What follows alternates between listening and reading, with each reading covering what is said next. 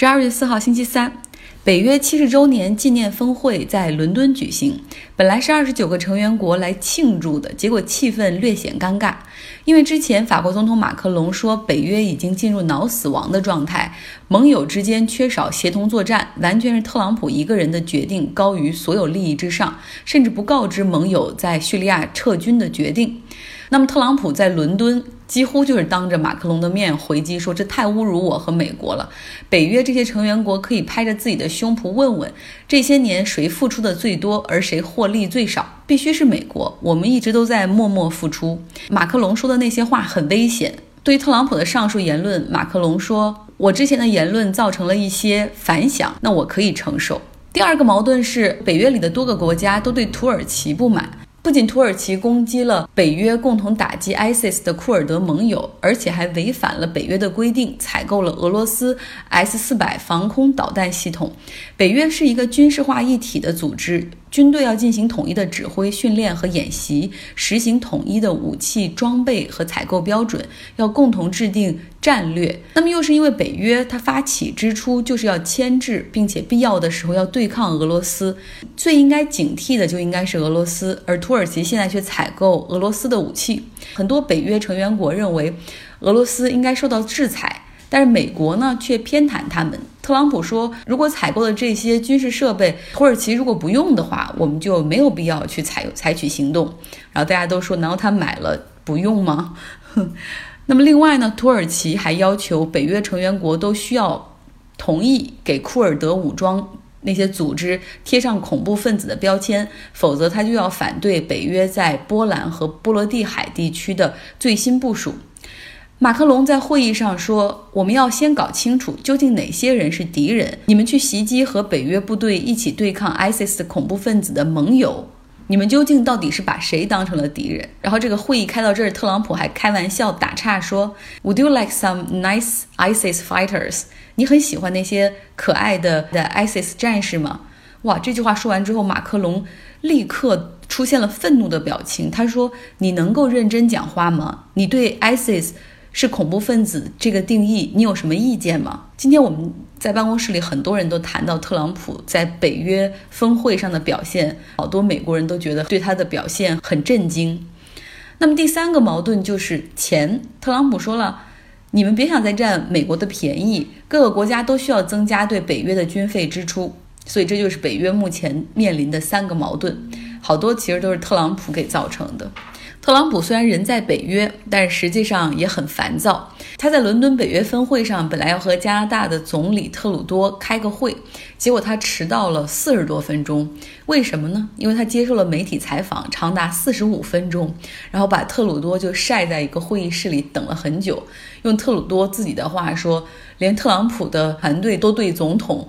如此和媒体长谈感到震惊。特朗普在接受媒体采访的时候喷了一切，包括我们国家啊，也包括北约的几个盟友。更重要的是，包括美国国内进行的弹劾调查。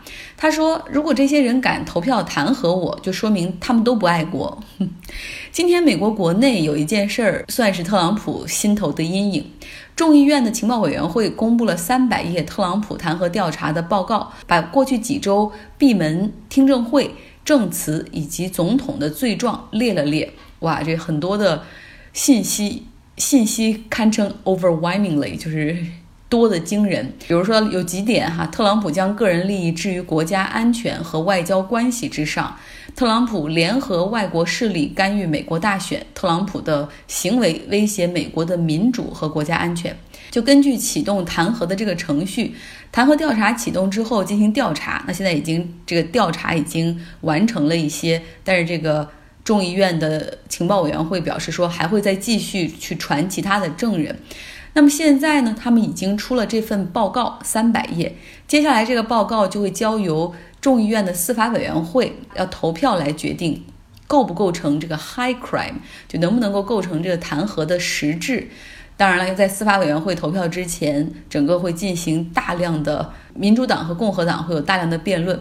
这个投票呢，只需要半数之上就能通过。按照现在司法委员会里面的构成比例，通过应该不成问题。一旦通过之后，就会正式启动弹劾程序。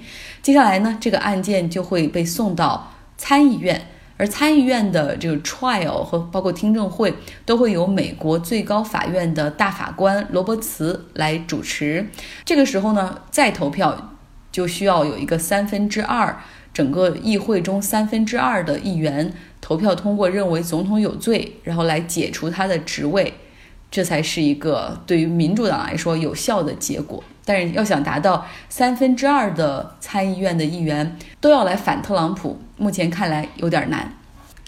改变世界，功成名就，身家百亿，四十六岁提前退休，这估计是很多人的梦想。那么，谷歌两位联合创始人拉里·佩奇和他在斯坦福时的同窗 Sergey 布林，他们宣布从阿尔法贝塔谷歌的母公司离开，不再担任 CEO 和总裁的角色。那么，谷歌目前现任 CEO 皮查伊将兼任阿尔法贝塔的 CEO。那么，从创办谷歌到现在二十一年，佩奇和布林两个人真是开创了一个新的互联网时代。大家可以想象吗？在谷歌这种搜索引擎模式出现之前，可能很多人年轻人都没有经历过那个时代吧。就是你需要记住所有的网址，比如说雅虎怎么拼写，如果你中间拼错了，你就找不到任何的网页。然后新浪怎么拼写？你需要记住他们的拼写，然后自己输入才能够找到这个网站。佩奇和布林他们就将互联网的信息，所有的这种网页大量的这种数据信息集合到搜索引擎里面。你无需进入任何的网址和东西，甚至无需进入任何的门户，只要只需要直接搜索就能够得到你想看的东西。所以真的是开创了一个新的时代。那么另外呢，他们还开创了在硅谷优待人才的先河，免费三顿饭，甚至还有午夜加餐，水果饮料可以随时拿取。另外呢，还可以过去哈是可以带朋友和家人不限次数的来公司蹭饭，然后现在是限制到每年每人十次左右，还有灵活办公，办公室里有睡眠舱。然后有免费班车，上班车之后就开始计算上班时间等等。后来很多硅谷的科技公司争相效仿。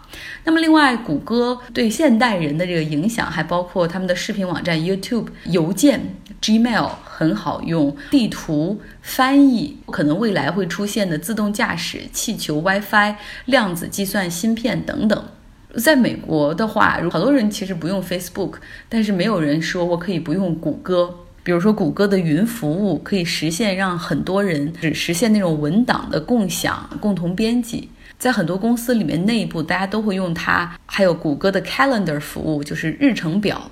这边的人喜欢排日程表，然后把自己的会议和包括几点几点打电话，在日程表标注出来，同时给对方的相发个邮件。这样的话不会忘记事情，他们会提前五分钟、十分钟，你可以设设置好，它会自动弹出来。所以谷歌又和很多的办公。有相关，像谷歌 Drive，也就是谷歌云服务里面，它有文档、幻灯片展示，还有表格，甚至好多人我知道，他们都已经不再用 Windows 里面的这 Office 软件了，因为你在这边编辑好了，最后你还是要传给你的同事看，倒不如直接在云上来写。那么，谷歌这个公司在壮大的同时，其实佩奇和布林他们对公司的。干预也越来越少。不到二零一五年的时候，谷歌重新调整架构，成立了母公司阿尔法贝塔，他们才又出来，然后一个做 CEO，一个做总裁。像尤其是布林，他负责更多的是创新业务，就负责那个谷歌 X 任务。不过现在他们两个彻底退休了，当然还会保持着他们在董事会里的席位。通过那种 A B 股，就是特殊设计的股权方案，他们两个人现在加在一块儿。还是有整个董事会就投票的大头，那么两个人呢，在致公众的公开信上这样写到说：如果谷歌是一个人的话，他今年已经二十一岁了，足够成年，可以自由发展和飞翔了。而我们两个就像是自豪的父母一样，我们会继续为他提供意见、提供爱，但是不会再参与他的日常生活了。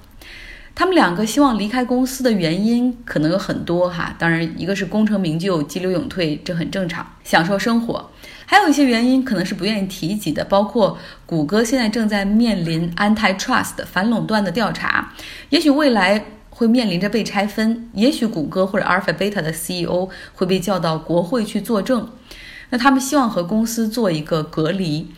另外呢，过去几年里面，在处理公司内部的女性员工遭到性骚扰的问题，员工所谓言论自由的问题，在他们两个在这个上面管得多了也不好，管得少了也不好，总会受到批评。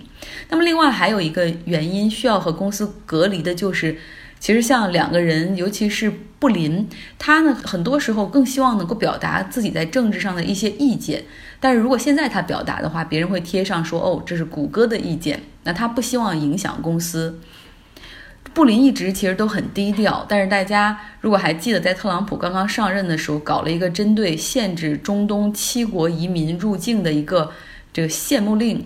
当时布林他自己还跑去了旧金山机场，加入了抗议的人群。记者敏锐地发现他的时候，他就会说：“哦，我这时候只是一个 private citizen，我代表的是我自己，不代表任何公司的立场。” Sergey 布林他就出生在苏联时期的莫斯科，六岁的时候跟着全家移民到了美国。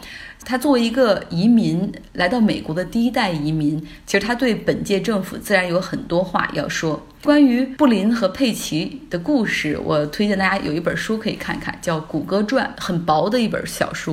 接下来，四十七岁的皮查伊将担任谷歌和阿尔阿尔法贝塔，也就是母公司的 CEO。那么现在，印度裔在跨国公司里担任 CEO 的公司包括。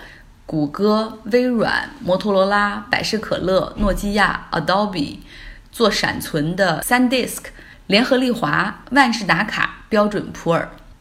明天我要回国出一个十天左右的差，看了一下日程，北京、上海、广州要见好多人，说好多话，所以怕没有时间去更新音频，还请大家见谅。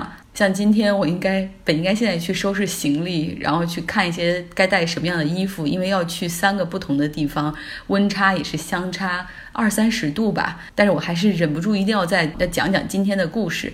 那么接下来的十天，我希望还是可以保持跟大家的更新，所以会发一些文章给大家看。那像今天我也会发文章，今天要发的是谷歌两位创始人致公众的公开信，也写得很好。所以来我的微信公众号可以留下你的邮箱地址，明天开始我就要和你同一个时区了。